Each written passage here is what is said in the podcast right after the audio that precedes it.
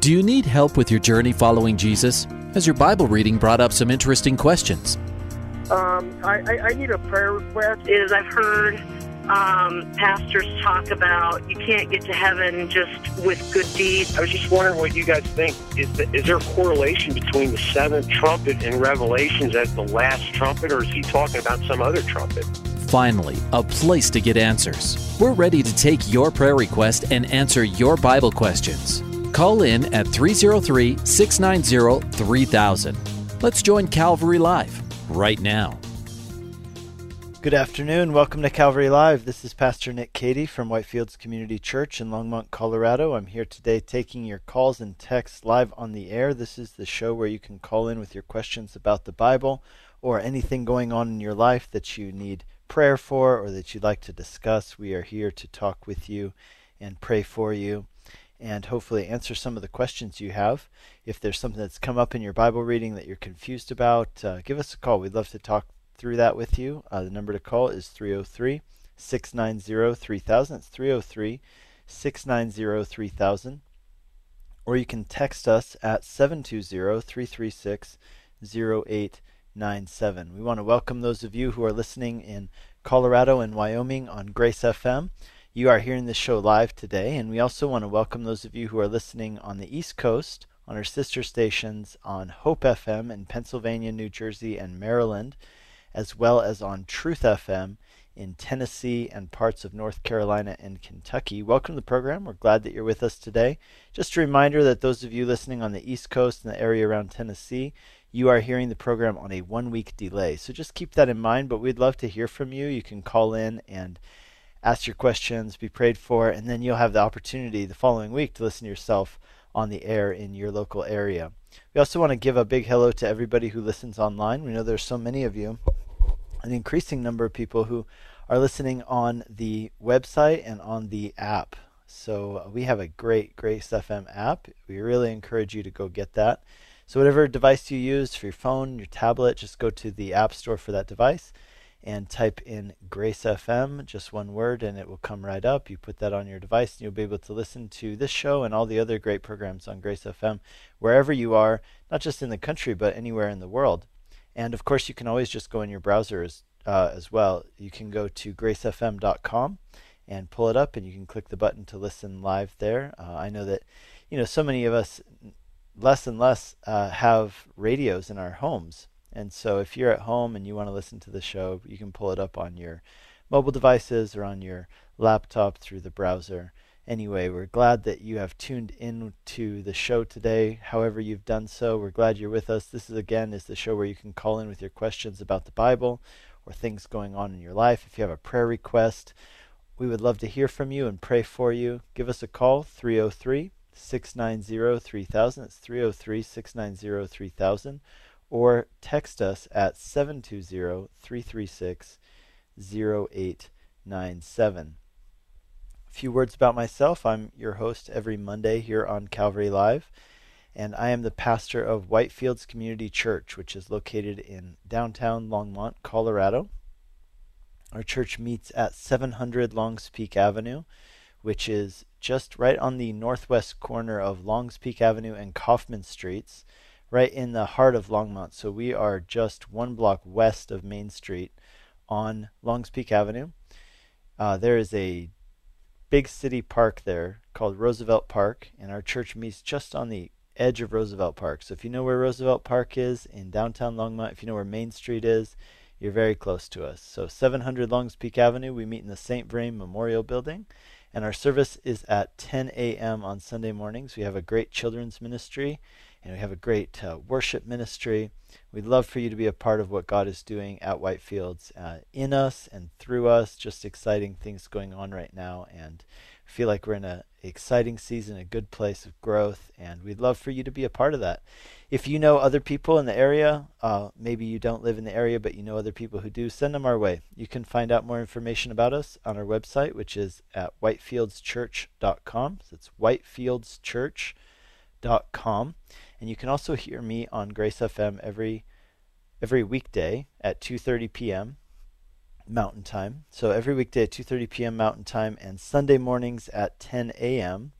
if for some reason you're not in church on Sunday mornings, tune into Grace FM. You'll hear me at that time. And um, yeah, and I get to host this show every Monday, so it's a pleasure to take your calls and to answer your questions and pray for you. Uh, we have all open lines still, it looks like, as those calls are coming in. Is now is a good time for you to call if you've had a question or something that's been on your mind or on your heart. We'd love to hear from you. Give us a call, 303 690 3000. That's 303 690 3000. Or you can text us at 720 336 0897. Well, I'll tell you what's been going on with us at our church uh, recently we just started a new series this past Sunday. We're studying through 1st and 2nd Thessalonians in our series, which we're calling Upside Down. And the idea with the upside down thing is that, you know, so many of Jesus' teachings were completely upside down and backwards compared to the way that people naturally tend to think. Um, you know, Jesus, in a world where, uh, you know, that says, love your friends and hate your enemies, Jesus came and said, no, love your enemies and pray for those who persecute you you know, in a world that says, hey, never forgive, Jesus came and said, no, forgive just as you've been forgiven. And if you don't forgive, then, you know, maybe your Father in heaven won't forgive you. And so there there are all these things that Jesus said. You know, we, we live in a world where people think, hey, I've got, you know, one life to live. I need to get as rich as I can, accumulate as much stuff as I can. Jesus came around and he said, uh, he told a story about a man who did precisely that, and he called that man a fool because he said that man did not make himself rich towards God. And so the point is that so many things that Jesus taught were so opposite, so different than the way that people think. You know, one thing Jesus said, he said, "The rulers of this world lord over those who uh, who are in subjection to them." He said, "But it will not be so among you. Rather, the greatest among you will be the servant of all." And so he taught us these things, and what we see is that as uh, people became Christians, that their lives were turned upside down, and not only their lives, but whole communities. And what I love about the Thessalonians is that if you read in Acts chapter 16 and 17, when you find the story of how Paul ended up in Thessalonica on his second missionary journey, um, the thing that it says there in Acts 17, I believe it's verse 6, it says that the people of Thessalonica, they came and they they dragged the Christians, the new Christians, before the authorities, and they said, uh, These people who have turned the world upside down have come here also. And, you know, that's that reputation that they had, and I love that. You know, I think that we live in a topsy turvy world, a world that in which so many things are backwards. They're not right, they're not the way they should be.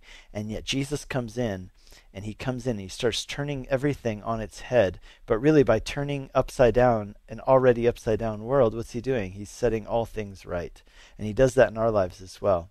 He comes into our lives and he turns us upside down. He, he sets things right. And uh, we all need that, don't we? We need that revolution in our lives, we need that revolution in our community. Uh, we need our, that revolution in our families and our churches. And so, what we're talking about in this series is the ways in which the Thessalonians, as they received the gospel, they began to live in this upside down, which is honestly right side up type of way. And so, we saw in the first chapter there. Um, the, that the word of God came to the Thessalonians, and we looked at what it says there about the gospel. It says that uh, Jesus Christ, who raised from the dead, delivers us from the wrath to come we, we read about how the word of God went out through them. And I think this was interesting because even though they were brand new Christians, um, they were already spreading the gospel. We see that one of the things about the Thessalonians, Paul was only with them for like three weeks.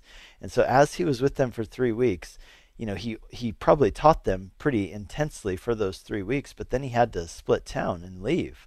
He, he had planned to stay longer, but he had to leave fast because there was a mob that wanted to kill him. And so, you know, he leaves these believers just kind of being like, hey guys, stick to the word, walk with the Lord, seek him, here are the things to do. And then he has to leave town. And so he, later on, we know that he sent Timothy to go visit the Thessalonians when they were in Athens together.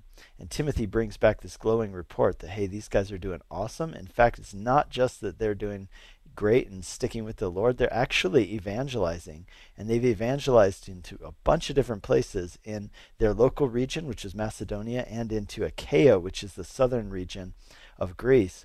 And he goes on and he. Um, he tells this amazing report, you know, Timothy does. And so Paul writes back and says, "Man, we've heard about your your faith, that your faith is genuine and that it can be seen in the fact that it produces good works.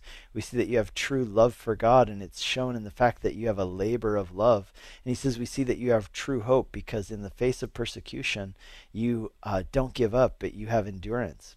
And he just goes on to say all these things that the word of God is going out through them. And he says the word of God is also, or the word is going out about you. In other words, they had a reputation that they were people who had turned from God, or sorry, turned to the living God from idols. And so um, we see that it was just a great study. We're going to be continuing that study this coming Sunday in 1 Thessalonians chapter 2, in which uh, he talks a lot about imitation you know, it's been said that imitation is the highest form of flattery. And we're told many times that discipleship is essentially an act of imitation, right? It's imitating Jesus, it's following in his footsteps. And so uh, we're going to be looking at that this coming Sunday in First Thessalonians. Um, for a while, we were doing a topical study, and it's really good. I love being back in a verse by verse study. So if you are looking for a time to visit our church, this Sunday would be a great time. We're going to be studying First Thessalonians chapter two, the first half, as we continue in this verse by verse study of the books of First and Second Thessalonians, our series called Upside Down. Here we have all open lines right now. Looks like some calls are coming in, but as we uh, get the info on those calls, we've still got some more open lines. Give us a call. The number is 303 690 3000. That's 303 690 3000. And the text line is 720 336 0897. That's 720 336 0897. Let's go to John in Commerce City. Hi, John. Welcome to the program. Hey, Pastor Nick. Great show. Um, just had a quick question. Uh, my brother is a pretty devout Catholic, and they're always referring to different saints, and they're always New Testament saints. Um, I'm just wondering why, like, the Catholics don't believe in Old Testament saints and only New Testament. Was, maybe you have an answer for that. Yeah, that's a great question. Um, I don't think that they don't believe in Old Testament saints, but when they talk about um, the saints, yeah, definitely they focus more on New Testament saints. Um, I would I would say that probably they do believe in Old Testament saints, just based off of Hebrews chapter eleven, you know, or sorry, Hebrews chapter twelve it talks about this great cloud of witnesses right after it gets done talking about the Old Testament, what we would refer to as Old Testament saints, right? These are people yep. from the Old Testament who are believers, um, who, who, believed in hope, right? They had hope, and then uh, they were redeemed after Jesus died and resurrected. But um, he talks about that great cloud of witnesses in chapter 12, verse 1, right after talking in Hebrews chapter 11 about these Old Testament believers. So I would agree with you that they do focus a lot more on New Testament, but I would say beyond New Testament, right? Because they're focused a lot on um, on even post uh, testamental saints, right? People who have become sainted or who have um, been beatified in the last two thousand years. But uh, great question you know, maybe there's some uh, Catholic person listening right now who could give us a little clarity on that. But yeah, I think you're right. You know, you notice a lot of things named after saints uh, in the Catholic uh, world, but yet not really much named after Old Testament saints. And then just kind of a, a part two to that question as well is um, in the Old Testament, obviously Christ hasn't fulfilled the law yet, and um, it's impossible to keep the law perfectly. That's why we needed Christ. How would one be saved, a believer in the Old Testament? Yeah, this question is actually answered uh, very clearly in the New Testament itself. And um, the way that it puts it, this is found, I'll give you a couple places. One is very clearly in Galatians chapter 3, another is again very clearly in Romans chapter 3 and 4 that talk about how was Abraham justified and it goes back to the Old Testament. And then, so I give you those two passages Galatians 3, Romans 3 and 4, and then Hebrews chapter 11, which I think sheds a little bit of light in an almost more indirect way, but it does shed light onto it. And so, um, here's what these verses essentially say they are answering a question. I think Romans does it the best because what Paul's saying is he's laying out an agreement almost like a, a, lawyer would lay out an agreement. He's saying, hey, look, the fact is that God is holy and we have all sinned and therefore fallen short of God's glory. And then he says, well, he goes through his list of people. First, he says, everybody needs what Jesus did. Then he says in chapter 2, the first part, he says, even moral people, right? So even people who are good people and who live upstanding lives in the eyes of the world, they also need the gospel because all people have sinned, even those who have lived the best lives. And then he goes on to answer the next hypothetical question, uh, assuming that someone would ask this is, well, what about people in the Old Testament? How were they saved? How were they, you know, how did they receive salvation? And the answer he gives is that people have always been saved in the same way that we are saved now. And I think that's a really, really important point because it undercuts something which is called dual covenant theology, which says that the Jews and even Old Testament Jews um, were saved in, in a different way than people are saved today. And what he says there, especially like Romans 3 and Romans 4, but particularly Romans 4, he talks about how Abraham was saved uh, not because of his works. He was chosen by God when he was still a pagan. Uh, he was called by God at that time. No, he was justified by his faith. And of course, he goes back to uh, the Old Testament to prove that point.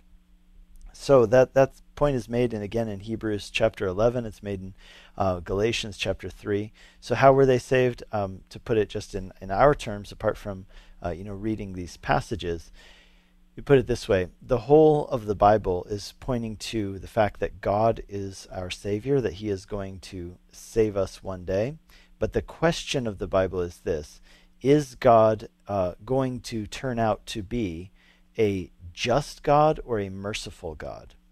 And, and here's why that's a question because those two things are mutually exclusive. Mercy um, this is why, for example, priests could never be kings in the Old Testament, because the job of a king is to carry out justice. The job of a priest is to mediate mercy. And mercy, you could define it as not giving someone the punishment that they deserve, whereas justice is, of course, defined as giving someone what they deserve, whether good or bad. And so the question is will God turn out in the end to be a just God or a merciful God? This is really the question that the Old Testament deals with. And of course, it says that God is both, but yet it doesn't seem to make sense. How can God possibly be merciful without compromising his justice? And that, an- that question is answered then in the New Testament in the person of Jesus, where God is um, pours out justice upon essentially himself, of course, and then by doing so, he's able to show us mercy. So the the justice of God is fully satisfied, and then the mercy of God is able to be poured out. And the point is this: Old Testament believers would have hoped in and trusted in the fact that God is merciful to those who humble themselves before Him, who trust His word, and who obey Him in faith, right? Because obedience is an act of faith.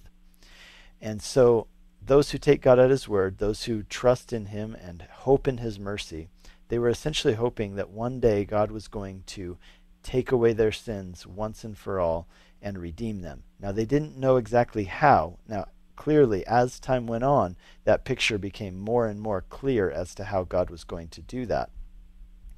And so their faith went from God is going to do something to justify me uh, to God is going to bring the Messiah as that picture became more and more clear as time got closer to Jesus and, and Jesus and God gave more revelation.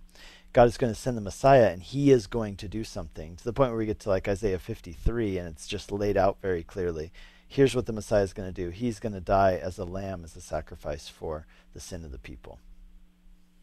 Cool. Thank you, Pastor Nick. Yeah, my pleasure. Thanks, John. The great questions. And I, I, do have some more information for you on those Old Testament saints. I'm going to uh, get to that right after our break, so stay tuned. All right, perfect. Thank you. God bless you. Bye bye. You're listening to Calvary Live. This is Pastor Nick Cady from Whitefields Community Church in Longmont, Colorado. Taking your calls and texts today. We've got one open line. The number to call 303 690 3000. That's 303 690 3000 or you can text us at 720-336-0897. You know, just following up on John's question, there's one more thing that I would say. Check out Luke chapter 16, the story of the rich man and Lazarus. We've talked about this a lot on in the past, and uh, I'd be happy to talk about it again today if we have a call on this subject. But how did people before Jesus' resurrection go to heaven? That's a really interesting question. Did they go to heaven or did they not? Um, and how did that all take place? What's the timeline of that? Um, I've written an article on that. You can check it out on my blog. It's called nickcady.org, N I C K C A D Y at o, um, sorry dot org. That's the blog, and uh, you can just go in there and just type in heaven in the search bar right there, and that article will come up pretty quickly. You know, did believers in the Old Testament go to heaven before Jesus' resurrection? It's an interesting topic. But let's go to our next caller, Anne in Rush, Colorado. Hi, Anne. Welcome to the program. Hi. Thank you for taking my call. Anne, where is Rush, Colorado? It's not Rush. It's Brush. Brush. Well, um, I don't know where that yeah, is either. North northeast by Fort Morgan. Okay, cool. Welcome to the program. Thank you so much. My question is, how do we know when, or how does a person know when God is actually speaking to them and guiding them and giving them direction to do certain things? How do you know that it's not your own thoughts or even so much as maybe um, a demonic play where you know Satan has tried to lead you astray, even though it sounds good and it sounds right. How do you how do you make sure that it's from God? Yeah, that's a great question, and I can tell it's probably you know that's a, question that a lot of people deal with, not just in theory but in practice. So thanks for asking that. Um, I'll tell you a few ways that um, I think the Bible shows us, and I'll give you some practical examples. Okay. First of all, I, I believe that God's not the author of confusion; He is a God of order. And I believe that he doesn't contradict himself because he's a God of truth. And so, first of all, I don't think that God is going to lead people to do things which are contrary to what he has already revealed in his word. And so, if you want to know the will of God, of course, the first place to start with is the word of God. And then, you know, you want to check these leanings or feelings or desires you have against the word of God, right? Like I've talked to people before who are like, oh, you know, I uh, I have a total peace about cheating on my taxes or like about doing this or that thing. And I'm like, well, you might have a peace about that, but that peace is not from God because God doesn't contradict himself, right? So there's that. Um, you know, God's not going to lead you into temptation or sin. The next thing is that you, I believe that we should be um, checking these things with some counsel. Now that that doesn't mean you should ask everybody's opinion because a lot of people have differing opinions, but it means that God speaks to us and confirms things through other people. You know, an example of this is like in Acts chapter 13, it says that the leaders of the church in Antioch were praying together and this word came and it says that there were prophets there in the church and this word came as they were praying together. Now we don't know how the word came. We don't know if it was audible if it was just a silent sense that some people had if it was a word of prophecy. We don't know. It doesn't tell us that. But uh, we know that as they were praying together there was this kind of confirmation where they were all in agreement saying yeah we can see that this is what god's doing and i do believe that in an abundance of counselors, but the right counselors, godly counselors who really have your best interest, but who are also committed to being faithful to God, that's really, really going to help. So I would uh, include some other people in that. And um, I'll give you some. Oh, and to, how do you know it's not uh, demonic? Yeah, good question. Here's the one thing that I think often gets left out of the discussion about knowing God's will and that is this that I think that if God wants us to know something, He's going to make that really clear. Like, again, I, He's not the author of confusion. And yes, yeah, sometimes He speaks in a small, uh, quiet voice, like, like with Elijah, right? But at the same time, I believe that if God wants you to know something or wants you to do something, that He, he is able and He is absolutely willing to make sure that you know that thing. And I'll tell you one of the ways that God has led me over the years when I've had to make really big decisions, like you know, I, I moved to different places, and so I um I would sometimes have this sense. I remember when I when I was praying about marrying my wife, right? It was and and when I prayed about moving here to Longmont, uh, there were these things where I'm praying about it. God, is this your will? And of course, you know, I ticked all the boxes. It's not sinful. It's a good thing. You know, other people. I've prayed and talked with other people and gotten good counsel. And then the last piece for me, a lot of times, is this sense of like, okay, God, if I don't do this, you know, um, you know, would I be messing up? And so oftentimes I've had this sense of like, I need to do this or else I will be not doing what God wants me to do. And it's that final sense of like, I must do this. Kind of like Paul the Apostle says, Woe to me if I don't do this, right? Woe to me if I don't preach the gospel. And so uh, I would encourage you in those ways, but um, let me pray for you and, and do that. So, Heavenly Father, I pray for Anne, and I just pray that as she's seeking your will about what to do in her life, Lord, make it very clear to her. Uh, show her relevant passages. Lead her by your Spirit to relevant passages in your word. Lord, give her confirmation through other believers. And Lord, give her a sense within, from your Spirit within her, leading her and guiding her, that this is what you want her to do, that this is not the leading of the enemy or that, but Lord, I pray that she would know your voice. I remember what your word says in John 10 that my sheep know my voice and they will not follow the voice of another. So, Lord, I pray that you would help her to discern your voice as she seeks you in this area. And we pray that in Jesus' name. Amen. Thank you so much. You were very helpful. I'm glad. God bless you, Anne. Thanks for calling in. Thank you. You, you right, bet. Bye bye. Listening to Calvary Live, this is Pastor Nick Cady from Whitefields Community Church in Longmont, Colorado, taking your calls and texts live on the air. The number to call is 303 690 3000. That's 303 690 3000. Or text us at 720 336 0897. We have two callers on the line right now, but I want to hold off on going to these calls until we go to our mid show break, which is in just uh, 90 seconds from now. And I'd like to take these last 90 seconds to tell you about a project we're doing. Several people from this show, uh, several listeners to this show have uh, contributed and gotten involved in this outreach that we do every summer. It's called Project Back to School, and it is our outreach to children in foster care in uh, Boulder, Weld, Larimer counties, this area where we're at in northern Colorado. And what we do, you know, children in the foster system are really an at risk people group in our own community. And so what we've done is we've worked together with Health and Human Services in local counties around us, and we've they've given us a list of 120 kids who are really in need of school supplies and clothing, so that they're able to go to school and have what they need, so that they don't drop out of school. You know, there there are high rates of incarceration, pregnancy, drug abuse, etc., associated with dropping out of school, especially for those in the foster system. So, if you'd like to be involved with that uh, email us at info at whitefieldschurch.com. That's info at whitefieldschurch.com. Or you can go to our website, whitefieldschurch.com, and it's right there on the front pl- front page. And there are three ways you can be involved. You can either uh, get a list from us and a name, and then you go to the store, buy a backpack, buy school supplies. Maybe as you're shopping for your own kids, you you buy one more set of things uh, that you buy, and that's one way to do it. We'd love to give you a name and give you that list that you can do that with.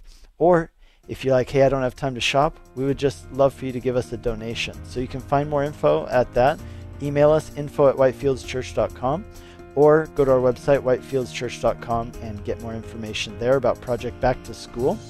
We are going to be back in two minutes' time right after this mid show break.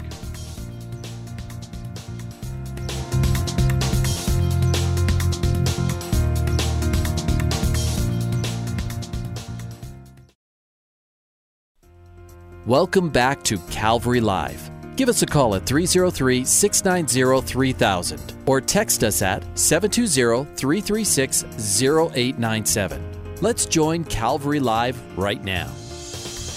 Good afternoon and welcome back to Calvary Live. This is Pastor Nick Cady from Whitefields Community Church in Longmont, Colorado, taking your calls and texts live on the air. This is a show where you can call in with your questions about the Bible or things going on in your life. We'd love to hopefully answer some of those questions and talk with you and pray for you. Give us a call. The number is 303 690 3000. That's 303 690 3000. Or text us at 720 336 0897. Let's go to Stephen in Aurora, Colorado. Hi, Stephen. Welcome to the program. Hey, thank you. Good afternoon, Pastor Nick. so, um, yeah, I was listening to a message uh, yesterday, actually, on the radio, and this pastor was speaking of um, good message, but he, he gave a quick little thing about uh, children that have been aborted, and he was basically talking about um, you know, the baptism being saved, how Jesus says, hey, you, you must be born again. And he's like, that's why, you know, children who are aborted don't make it. And then he, he just went quickly on and he went on to the next thing. And that just, it didn't settle right for me. I, that I, I always disagreed with that because, you know, God's just and he knows. And, but um, I don't know. What's your opinion on that? Yeah, we just did a series, uh, our last series in our church, we dealt with uh, this question in a, little bit uh, it wasn't the main focus of the message but it was like a side point in the message. And so we actually even then wrote like a whole community group curriculum in which we delved into the issue and the relevant bible verses. In fact we even made a video about it too as well. So um, you know what? If you give your email address to the producer after we get off the line, I can email you some of that stuff. And if anybody else is interested in that information, text us. Here's the text line 720 336 0897. Send me your email address and I'll email you this stuff. But here's what I believe on it is this um, I do believe that there is such a thing as an age of accountability. I believe that uh, that that's a biblical concept, and I'll tell you why is that a um, couple verses. It, um, you know, obviously there's the anecdotal story in Second Samuel, right, where where um, King David has a child um, uh, through his adulterous relationship, but then that child gets sick in infancy and um, and dies. And while the child is alive, of course, and and kind of in flux like is, is the child going to survive or not? David is praying for the child. And then when the child dies david uh, says he washed his face and all his servants they're all nervous like david's going to lose it like if this child dies. But he doesn't. And the answer david gives they say well why are you not upset? He said um, the child will not come back to me but i will go to him now that that in itself is fairly vague, but it seems to be saying that what David believed was that his child was now with God. And of course, this gets to our prior question about what happened to people in the Old Testament when they died. Um, but then it would seem that he believed that he would go to where his child was, and he assumed that his child was in heaven, uh, in his understanding of that, of course. So that's one anecdotal way. I'll give you a few more things. Um, one of them is the fact that in Romans, if you read Romans chapter 1, where it talks about the wrath of God, you'll notice that the wrath of God is always tied to the idea of disobedience and to knowledge. So judgment is always based on knowledge. And then, you know, that's also correlating in Deuteronomy, where it talks about infants not having knowledge of right and wrong. And so I believe you can make a case for this that would say that um, yes, we all have original sin. And the question is, what is it that sends us to the judgment of God, right, or to hell? Is it original sin or is it rebellion against God? Uh, I believe that you can make a case for this that what you see is rebellion against God is what leads to judgment based on the New Testament. Now, we are all sinful. We're all, um, of course, from birth, even from the womb. That's very clear. The question is what incurs the wrath and the judgment of God? And I think that as you look at it through the Bible, you're going to see that it is uh, rebellion and disobedience against God. Now, uh, I, I know that people might argue with this, but this is how this line of thinking goes, and I think it's um, I think it's a good one. It, it certainly, I think, honors the character of God um, when he talks several times about little ones and his uh, love for them and his concern for them. And, um, you know, you think about like places like in the book of Jonah, there's this very interesting phrase where it says that in the city of Nineveh, which we know was about five or six hundred thousand people, that it says there are 120,000 who do not know their right hand from their left. And many scholars believe that that isn't just saying that these people are dumb, it's saying that there are 120,000 children, toddlers, you know, infants, and God has unique concern for them. And so, um, yeah, and I think this also gets into the question about what about people with uh, cognitive disabilities? You know, this is a really important question. People who uh, are born and maybe never develop the capacity to really understand right from wrong or to choose God or rebel against God. Um, so I would argue that based on all these things, uh, for example, children who are aborted and uh, children who die in infancy, as well as those with uh, severe cognitive disabilities, will be um, shown mercy from God. So, I might have lost you, Stephen. I don't hear you now on the line, but uh, hopefully you heard my answer. And uh, hey, thanks for the question, and God bless you. Right, bye bye. Okay, thanks, thanks, Pastor Nick. You're listening to Calvary Live. This is Pastor Nick Cady from Whitefields Community Church in Longmont, Colorado, taking your calls and texts live on the air. Let's go to our next. Well, let me give you the li- numbers to call in. We've now got two open lines. The number to call is 303 690 3000. It's 303 690 3000. Or you can text us at 720 336 0897. Let's go to our next caller, Dustin in Dacono, Colorado.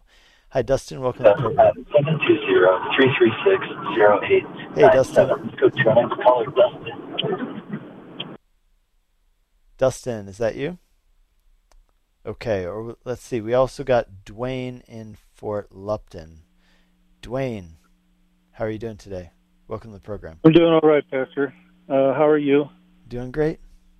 What's up? Um, I was listening on the radio today, and a thought occurred to me. Um, when uh, Antiochus Epiphanes, during that 400 years of silence, uh, set up uh, an image after desecrating the altar with a pig Mhm. in the Holy of Holies, and I was wondering how did he get that in there if the high priest could not go into the Holy of Holies except for once a year, unless the Spirit of God had been completely removed from Israel. Yeah, that's a great question. You know, of course, there's the, uh, of course, the fear of the Jews was that if someone went in in a wrong way, that God would strike them dead. Right. And, um, and clearly that didn't happen, like you said. I mean, Antiochus Epiphanes, for those who aren't uh, familiar with this story, this is during the intertestamental period. This is the period uh, after Malachi and before Matthew, before in Uh-huh. the in between the Old Testament and New Testament. The Jewish nation was had been overrun by um, it's kind of like uh, the they were it's like a the Greek Syrian um, alliance and they had a leader in that area called Antiochus Epiphanes. Now, Antiochus was really his name. Epiphanes means the enlightened one. And he considered himself God, and he went into the Holy of Holies.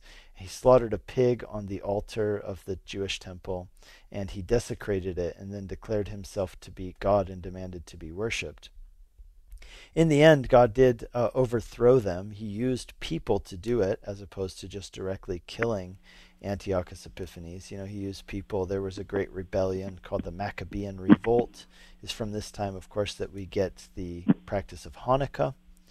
Um, but did God allow it? Yes, I, I think that God did allow it. And I'm not sure of the reason why God allowed it, but I can have a few guesses.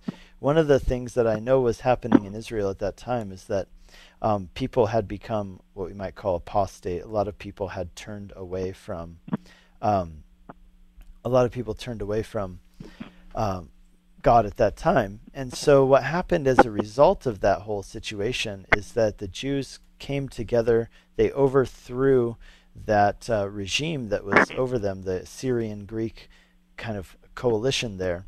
And then, as they did that, the uh, the next thing they did is that the people who came in after that were called the Hasmoneans, and the Hasmoneans were um, they were devout, they were Orthodox Jews, and it really led to a time, you know, leading up to the coming of Jesus. It led to a really great resurgence of um, of Jewish faith and belief and orthodoxy in Israel. Is during that time that the uh, Pharisees came about, and now we tend to think of Pharisees as like a really bad, like bad guys. But in a way, the Pharisees were the closest to Jesus in their theology, and and and that's because their theology was actually quite good. Now, it was their attitudes, right? Their self-righteousness that was the issue. The way that they what they did with their theology was wrong.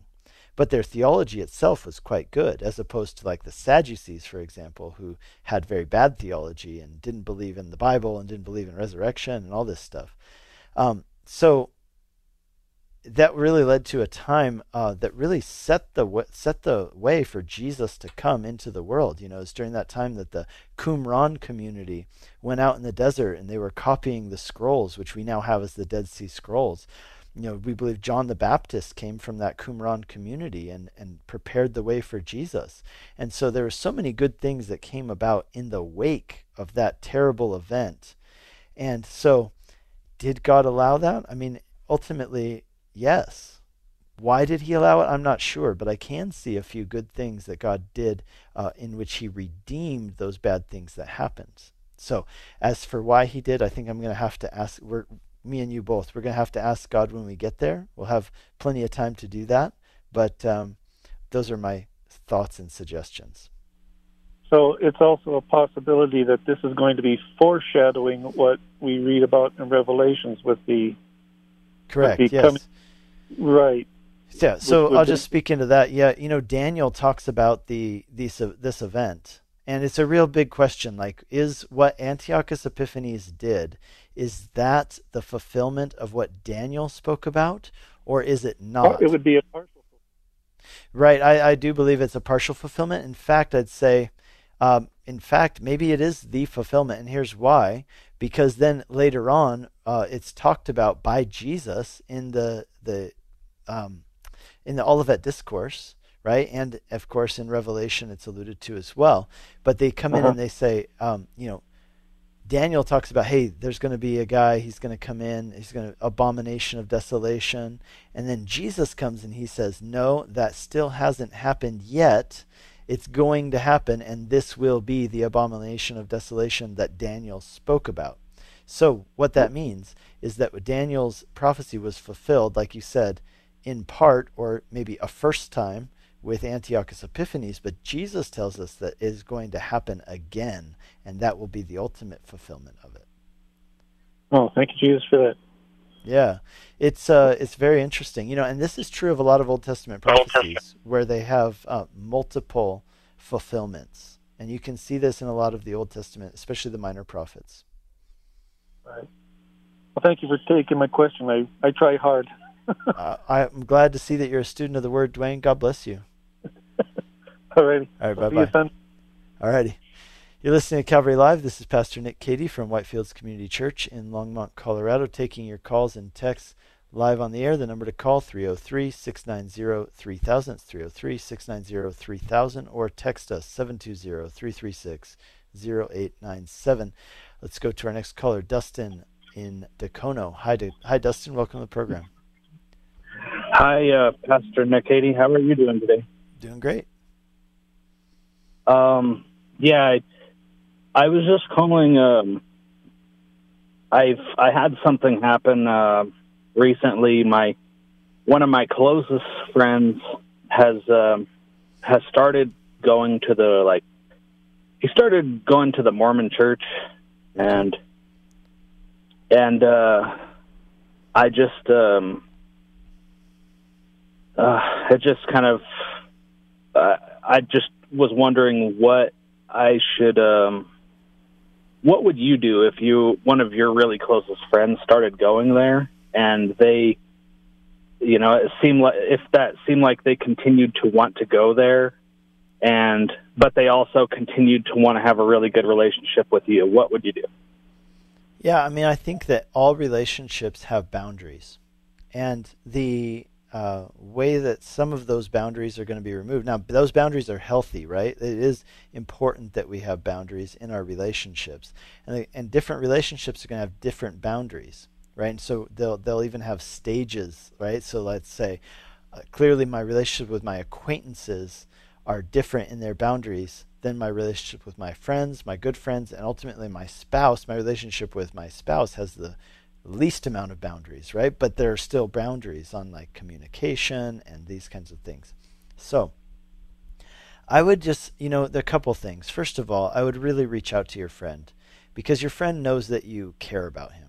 And I think that you can reach out to him on this level and say, hey, brother, I care about you. I, I am worried about you. I don't think this is good. I really want to have some deep discussions, and I want you to talk with me about why I have reservations about the Mormon church. I think that that is the most loving thing you can do. And I would hope that your friend would be open to that since you guys already have a relationship.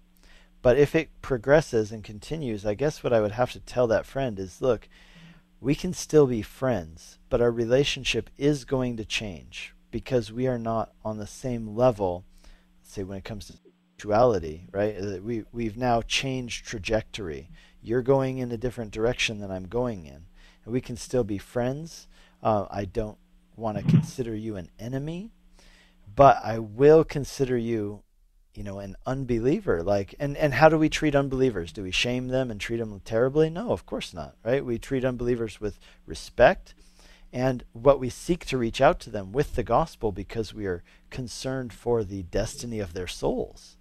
And so you're going to just have to be really clear with your friend. I love you. I think you're wrong. Um, and this is going to affect our relationship, uh, whether we want it to or not you know. So that would be, you know, and I would make it very clear to him that you believe that uh, if he goes down this path, he is not going to go to heaven. He's not going to inherit the kingdom of heaven. This is what the writer to the Hebrews did to the Hebrews. They had become Christians, and yet some of them were thinking about going back to Judaism. And he writes in this letter and says, Hey, look, if you have tasted of the Holy Spirit and then turn away from him, there's no way to be saved apart from Jesus, right? Like if you trample on the blood of Jesus, there's no other blood that can save you.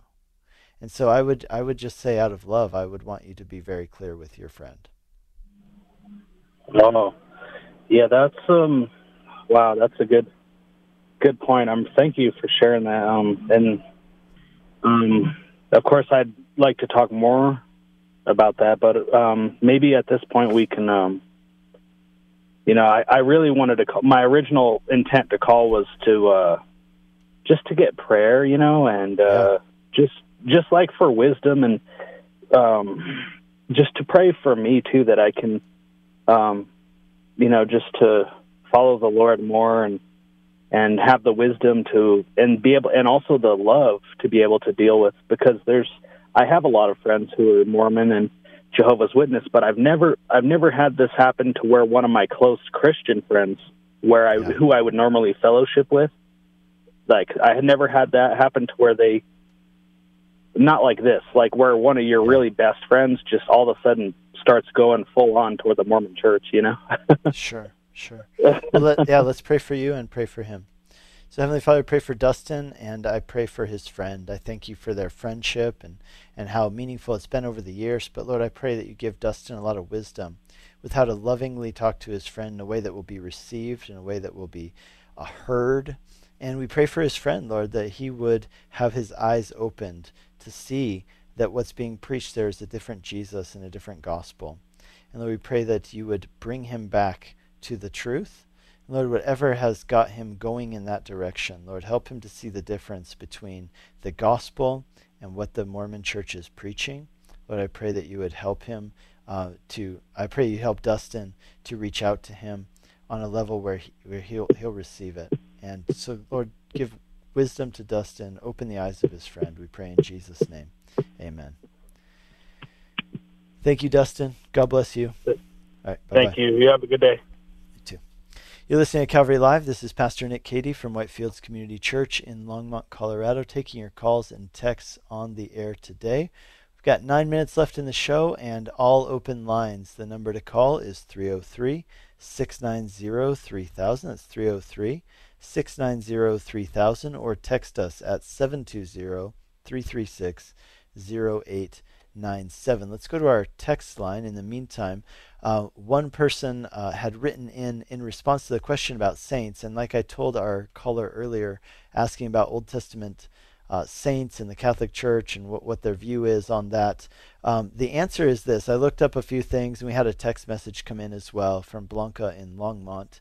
And here's the answer. Um, there are over 10,000 saints recognized by the Roman Catholic Church, um, and that includes Old Testament saints. So just the fact that they don't get talked about as much um, doesn't mean that uh, the Roman Catholic Church doesn't recognize them. And again, this isn't just um, unique to Roman Catholics. This is also uh, something that all Christians believe. You know, we, we would say that those who are, the word saint, it literally means holy one and those who have been sanctified and are being sanctified, right? That's how the Bible refers to believers.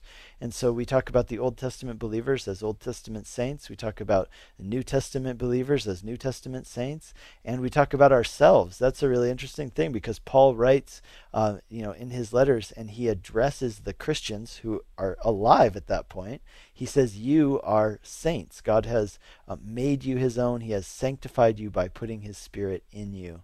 And so um, that's the answer to that question. So I'm glad we could put that one to rest. Thank you for your call. And see, we have another text message that has come in. This person says, uh, My question is regarding 1 Corinthians chapter 6, verse 11, speaking of those who shall not inherit the kingdom of God. Um, he says, Ooh, it's kind of hard to read what he's saying, but he says, I would consider myself included in this. I wouldn't say I'm a drunkard, but I do like to drink beer. Um, but I'm trying to get to the point where I'm okay and just let it go. But it's a process. It's something I've struggled with and battled with. Uh, he wants to receive Jesus and be sanctified. And he says, I don't know if that means that if I were to die today, would I go to heaven? That's a great question, and I, I hope our readers or all our listeners understood the question. Pete's saying, "Hey, uh, I like to drink beer. I kind of struggle maybe a little bit with drinking too much. I'm wondering if I fall in the category of those who 1 Corinthians chapter 6 verse 11 says will not inherit the kingdom of heaven. Okay, well let's look at that. And clearly, um, you know, the Bible does um, talk about this. But let's let's read the verse. It says this. It actually begins in verse 9. Do you not know that the unrighteous will not inherit the kingdom of God? Do not be deceived, neither the sexually immoral, nor idolaters, nor adulterers, nor men who practice homosexuality, nor thieves, nor the greedy, nor drunkards, nor revilers, nor swindlers will inherit the kingdom of God. And such were some of you. But you were washed, you were sanctified, you were justified in the name of our Lord Jesus Christ and by the Spirit of God. Okay, great uh, question and that is this um, Will you go to hell? Will you inherit salvation if you die today? It sounds like you're struggling with um, perhaps alcoholism. And, maybe I may be wrong in, in reading that, in kind of reading between the lines here. Um, will you go to he- to hell? You know that that is really a question where um, I think again sometimes we ask the wrong question, and of course I don't think will I go to hell is a wrong question. But I do think that one of the ways that we approach these issues is that we uh, will often ask the question, you know, clearly define for me, please, what is a sin? What is not a sin? Is it a sin if I do this? Like, is it a sin if I have one beer, two beers, three beers? Like, at what point does it become a sin? Now, I often wonder why do we ask that question? I, I think sometimes, right, in the right way, we could ask it because we want to not sin. And on, on the other hand, uh, I wonder if sometimes we ask those kinds of questions because we want to know where the line is, right? Where the boundary is so that we can go right up to it and then not cross it, right? So we can get as close to the line as possible without suffering the consequences of sin and judgment. And I, I just wonder if that is the wrong attitude. I wonder what what I would want you to ask, um, this person's name is Pete, what I would want you to ask Pete is this question uh, What would most honor God? What would most honor God? Would, you know, what actions, whether it's in regard to alcohol or anything else, what actions would most honor God and would most be in line with me being a disciple of Jesus and following him? See, rather than asking where's the line so I can try not to step over it, but I can still get pretty close to it, I want you to ask the question what would most honor God? What would Jesus have me do? What would please him the most? And, uh, you know, that answer is going to vary for lots of people. But I, uh, I just want you to approach this topic and every other topic with that attitude uh, rather than trying to find out where the line is. Now, question, you know, can you drink alcohol and go to heaven? My understanding is that, you know, Ephesians 5 makes it very clear that the prohibition is against drunkenness and the reason for that is not just limited to alcohol, is all intoxication, because at that point you are no longer in control of yourself. You're being controlled by an outside force, or a substance in this case. And he compares it there, he follows it up, and it's important to see this pairing there in Ephesians chapter 5. He says, Don't be drunk with wine, which is dissipation, but be filled with the Holy Spirit. And what he's saying is, do not be under the controlling influence of anything, whether that's a substance, an addiction, etc., uh, or even an attitude. Rather, only be under the controlling influence of the Holy Spirit. And so, Pete, that is going to be my prayer for you that that is what you would experience. It's being under the controlling influence of the Holy Spirit in your life. And I'm going to pray for you that God gives you the strength. It sounds to me like you want to set this aside completely and you're struggling. So before I, uh, I pray for you, I'll just tell you this, Pete. I know there are some really great recovery programs. Calvary Aurora has one uh, themselves, which uh, they run, and uh, hopefully the producer can give me the information on that. I'll read it out over the air. But Calvary Aurora has a great recovery ministry for people struggling with addiction, and there are others. Celebrate Recovery is one that is done in a lot of locations around the area and around the country. Um, but I believe it's called the more, Most Excellent Way, and they uh, have meeting times at Calvary Aurora and I believe at Calvary Brighton up in northern Colorado. And so I would encourage you to get involved with something like that in a community of people where you're going to have accountability and you're going to have people checking in on you and asking how you're doing and praying for you. But let me end uh, by praying for you here, Pete. Heavenly Father, I pray for Pete that truly you would set him free uh, from this struggle with alcohol, and if it is at the level of addiction, Lord, I pray that uh, he would not be um, that he would not be um, bound to this addiction, Lord, but that you would set him free. I pray that you would do that in Jesus' name. And Lord, I pray that as he seeks to follow you, Lord, his question would not be, What is the most I can do without going to hell? But the question would be rather, What is the way that I can most honor God with my life? pray that in Jesus' name. God bless you. Um, thank you for tuning in today. You've been listening to Calvary Live. This is Pastor Nick Cady from Whitefields Community Church in Longmont, Colorado. Check us out online, whitefieldschurch.com, and I'll be with you again next week.